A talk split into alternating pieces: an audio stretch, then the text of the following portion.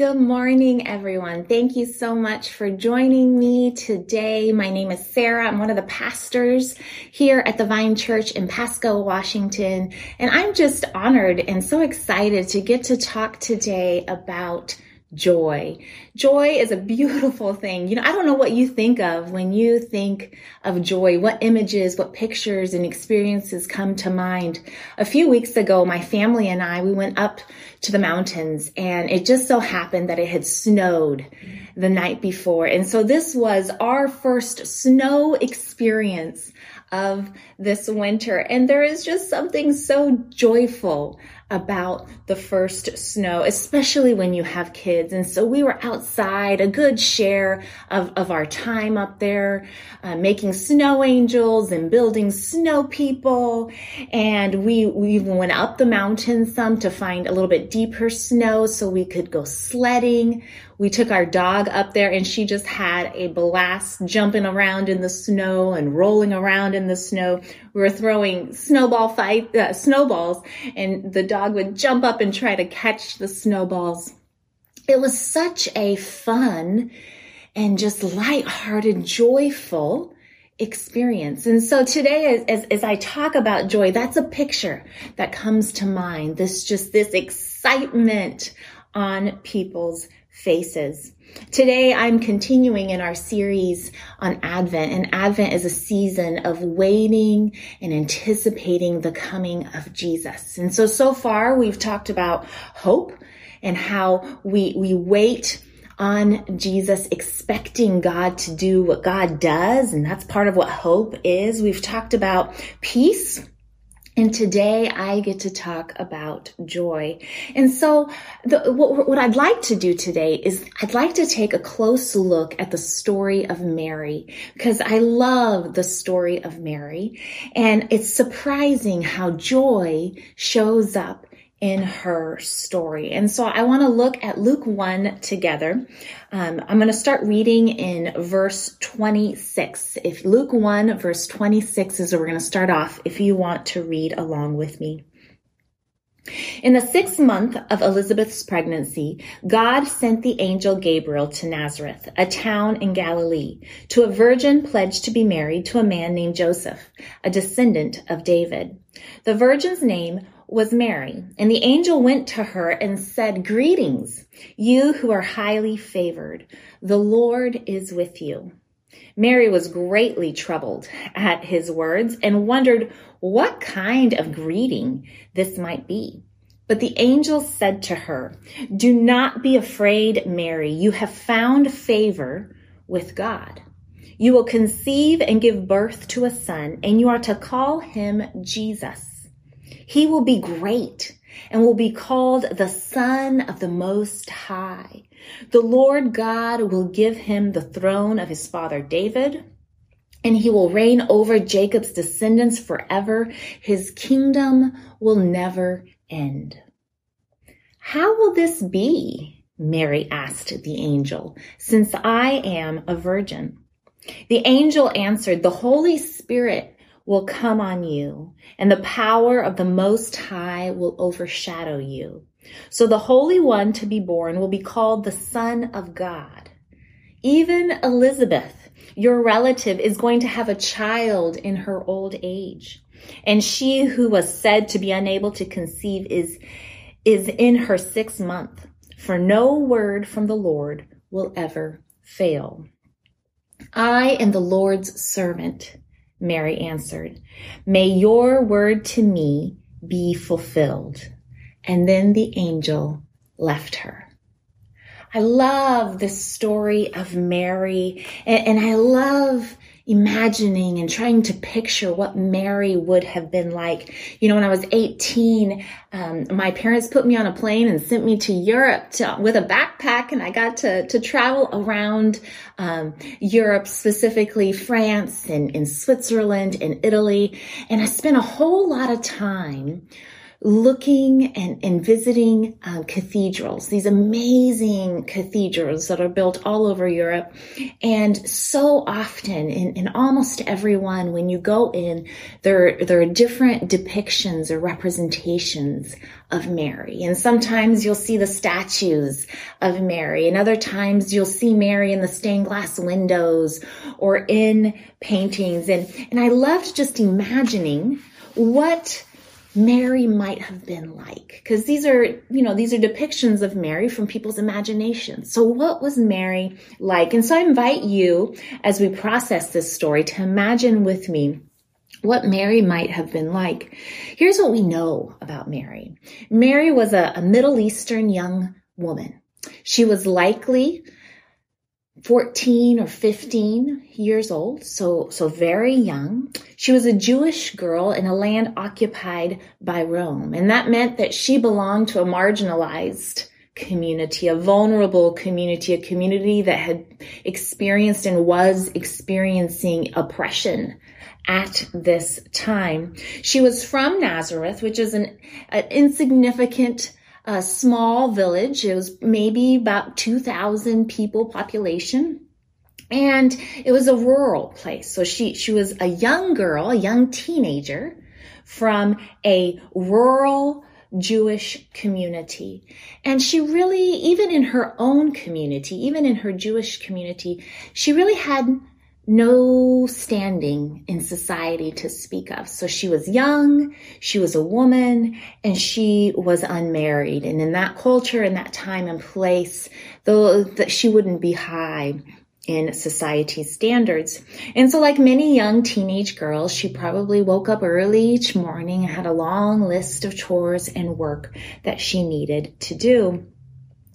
Um, because of her age and, and, and place in life, um, it, the scriptures tell us that her family had arranged for her to be married to Joseph, and likely this is an arranged marriage with between the two fathers of, of Mary and Joseph. And this was a it was an engagement, but it was a legally binding contract. So it's more than our engagements that we would think of here today. They weren't married yet, but um, everything was pretty much set legally. And so, in, in fact, to break the engagement, they would have had to get a divorce. And so here's, here's who we have. We have this young Middle Eastern teenage girl who's engaged to be married. She's living in a rural Jewish community and an angel appears to her and greets her. And immediately Mary's startled. She's startled by the greeting. I mean, first of all, that she's being greeted by an angel, her Mary, um, being greeted, someone who's not very important in that society. And then she's perplexed by the type of greeting. The angel says, greetings to you who are highly favored that the Lord is with you. And I imagine Mary turning back and looking behind her and, and kind of asking, is, is he talking t- to me? Is this angel really talking to me? Like, am I the recipient of this greeting? Me, highly favored, and God is with me? And then the angel continues with a stunning revelation. The angel says that Mary will conceive and give birth to a son and that she's to name the son Jesus. And the, the name Jesus means Yahweh saves. God saves. In fact, this baby was to be called the son of the most high God and was to be given the throne of David. And that reference is, is means that this child would be the long awaited Messiah, that the Jewish people had waited so long for this Messiah. And so Mary hears what the angel says and she's she's still a bit confused and and bewildered and she asks for more details she says how how will this happen and the angel responds, you know, that it's not going to happen in the normal way, but rather the Holy Spirit will, will overshadow you. And it's through the power of the Holy Spirit that you will become pregnant. Remember, this is the Holy Son of God that we're talking about here. So this is going to be, this pregnancy is a miraculous and divine thing. And as if to remind Mary that God can, with God, anything is, is possible. With him, nothing is impossible. The angel tells Mary of her relative Elizabeth, who was well past her childbearing years, who was, was pregnant, miraculously pregnant at her age. Um, and I am just blown away by Mary's response that comes next in the text. Mary responds, I am the Lord's servant. May your word to me be fulfilled. Here, Mary, this young teenage woman, she's just received this life changing revelation from an angel. And her response, you know, at first she's just asking for more details, but then when she hears a little bit more, her response is one of willingness and one of openness to whatever God wants to do. You know, I imagine that the people's, uh, her community's response to her pregnancy is likely going to be very strong. And there would likely be a lot of questions and a lot of rumors. And in fact, the Gospel of Matthew mentions that, that Joseph had intended to quietly divorce her, um, until God intervened with a dream. And yet, even with all this in mind, even though this, this miraculous revelation by an angel had just rocked her world, in this moment, Mary responds with willingness and openness to God. And she's, she's basically saying, I am the Lord's servant. I will do whatever you want me to do. May it all happen according to your word, according to God's plan. And I just love, love her faith and her um, willingness and her openness and, and just all of it in this moment. And so what does Mary do next? The story continues. Luke 1 in verse 39.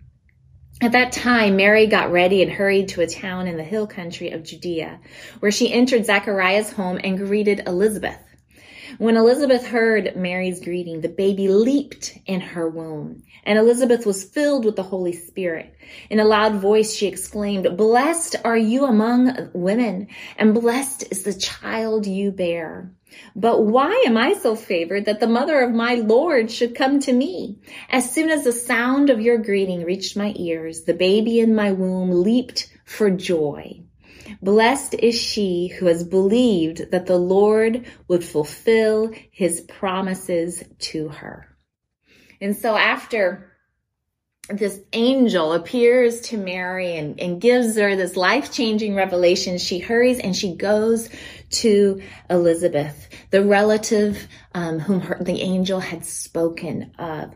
And this is where joy shows up in this story in a very surprising and beautiful way. In the story, in the text, it says a baby in Elizabeth's womb leaped for joy. And I don't know if, if you've gotten to experience that. I've had two children. And so I've, I've experienced the feeling of a baby moving inside of me. And at first it's just these little butterflies, these little small movements. And as the, the baby gets bigger, they're, they're stronger movements. And sometimes it feels like they're just doing somersaults in there. But this feeling that Elizabeth had when she heard Mary's greeting was the baby leaped inside of her womb. And through the Holy Spirit, because the text said the Holy Spirit filled Elizabeth, Elizabeth recognized that the baby was leaping for joy and that Mary was carrying the Messiah. Now remember that the angel, an angel had appeared to Zachariah, Elizabeth's husband, to tell him that, that Elizabeth would have a son and they were to name the son John and John was to prepare the way for the Lord. And here Mary comes and through the Holy Spirit, Elizabeth recognizes that Mary's son will be this Lord, Jesus the Lord. And so Elizabeth exclaims to her, I love this final statement, blessed is she who has believed that the Lord would fulfill his promises to her. She, she just calls that out in Mary. You believed and you are blessed because of that. You believed God's word to you and it's happening right now. One of the things I love about this portion of the story is that Mary seeks out the friendship and community of someone who, who has and is experiencing God doing impossible things. Just, just really in it. I mean, imagine just all the feelings and drama surrounding, you know, people finding out that Mary is pregnant.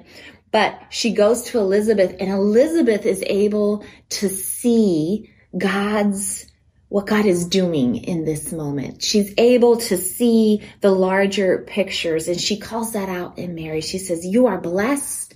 God has chosen you for this purpose and made this promise and you believed. And I wonder if Mary didn't just really need to hear that in this moment. Hey, you're on the right track. Look at what God is doing. The Holy Spirit is working. And in this moment, the Holy Spirit brings joy. And so Mary's response to Elizabeth is found in verse 46. And this is beautiful prayer. I, I, like to think of it as a song or an exclamation.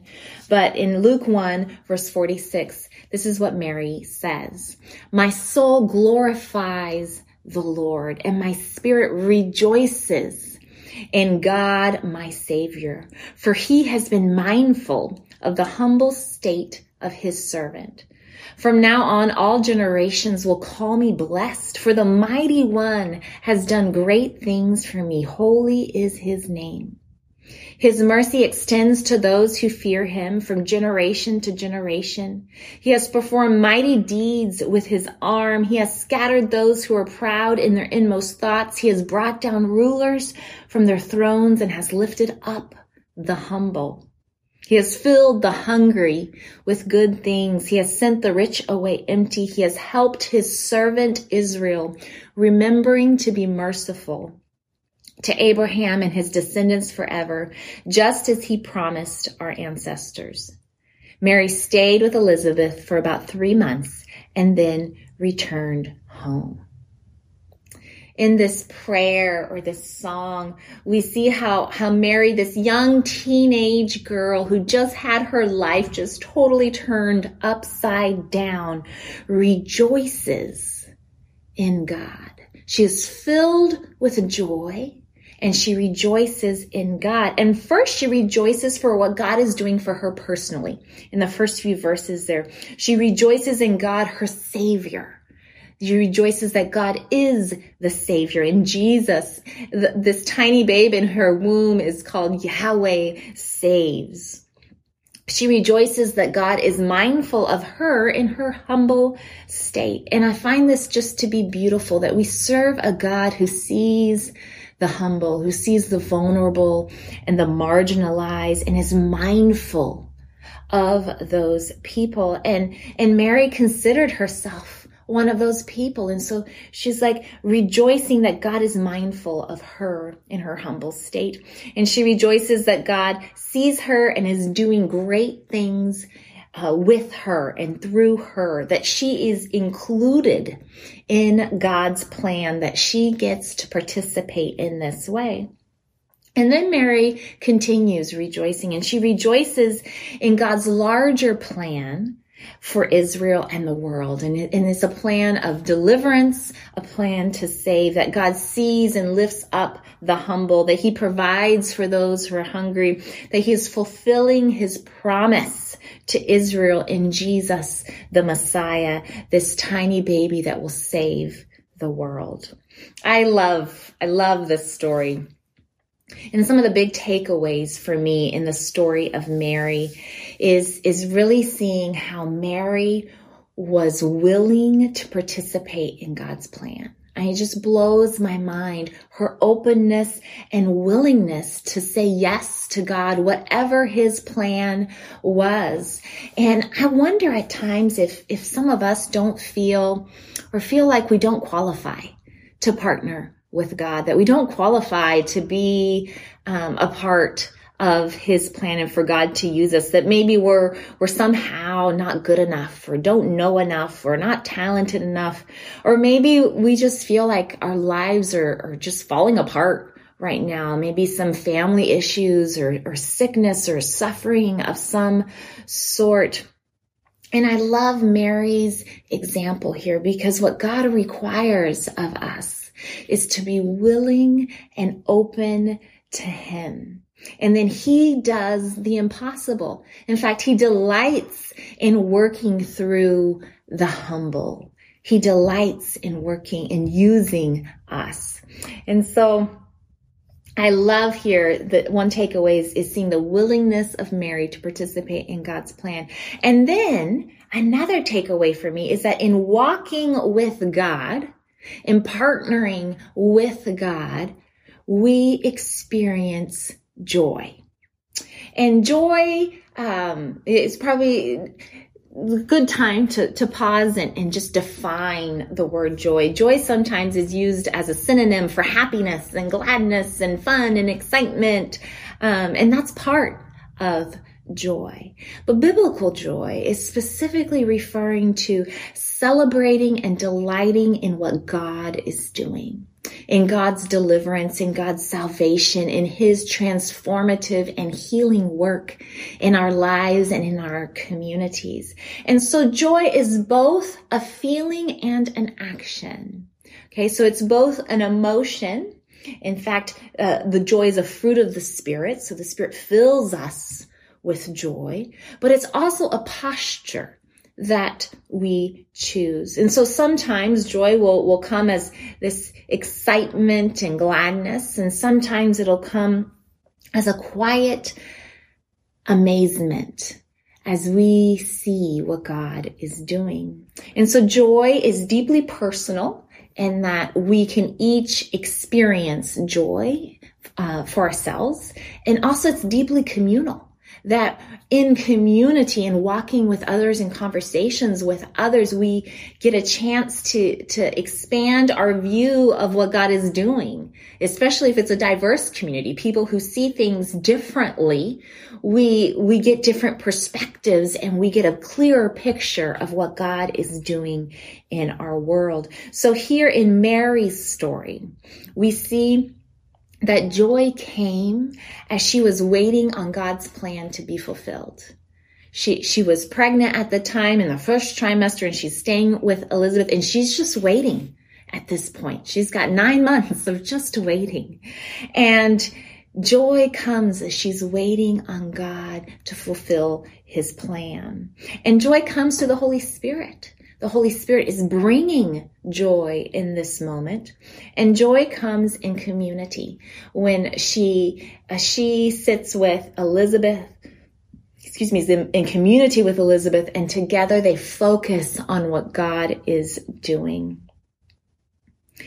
And so I wonder right now, I wonder if we could just take a minute to ask some questions um, in our lives, in our community right now. What is God doing? What is God's plan for our life right now, for, for our community? What are small ways and, and big ways that we see God working? Maybe we're in a season of waiting for something more specific. What are we waiting for God to accomplish? I wonder in that waiting, are we willing to let God use us however God wants to? Like Mary here, are we willing to say yes to God, to let go of our carefully laid plans and, and our vision for the future and partner with God when he reveals part of his plan to us? Wonder, will we choose to rejoice as Mary did in what God is doing? Choose to watch for and to celebrate God's redemptive healing work, his work of, of transformation um, in this world as he brings about healing and salvation. Friends, we are invited in this season, we are invited to offer ourselves up to God and to willingly participate in what He is doing today You know, as using the example of Mary, we're invited to respond to God and say, we are your servants, Lord. May your will be done in our life. We will say yes to whatever your plans are for our lives. And as we partner with God and as we watch as his work of healing and love and transformation and, and deliverance unfolds all around us, we are invited to experience joy, to celebrate and delight in God's work, his work of healing and transformation. We are invited to open ourselves up to the Holy Spirit producing joy in us as we see more and more clearly what God is doing in our life. So friends, as, as we think about joy, we're invited to willingly open ourselves up to God and say yes. And then to experience joy as we partner with God, as we watch his work unfold around us. So as we, let's go ahead and, and conclude with a prayer. Dear God, we thank you we thank you so much for the example we see here of Mary's willingness to say yes to your plan.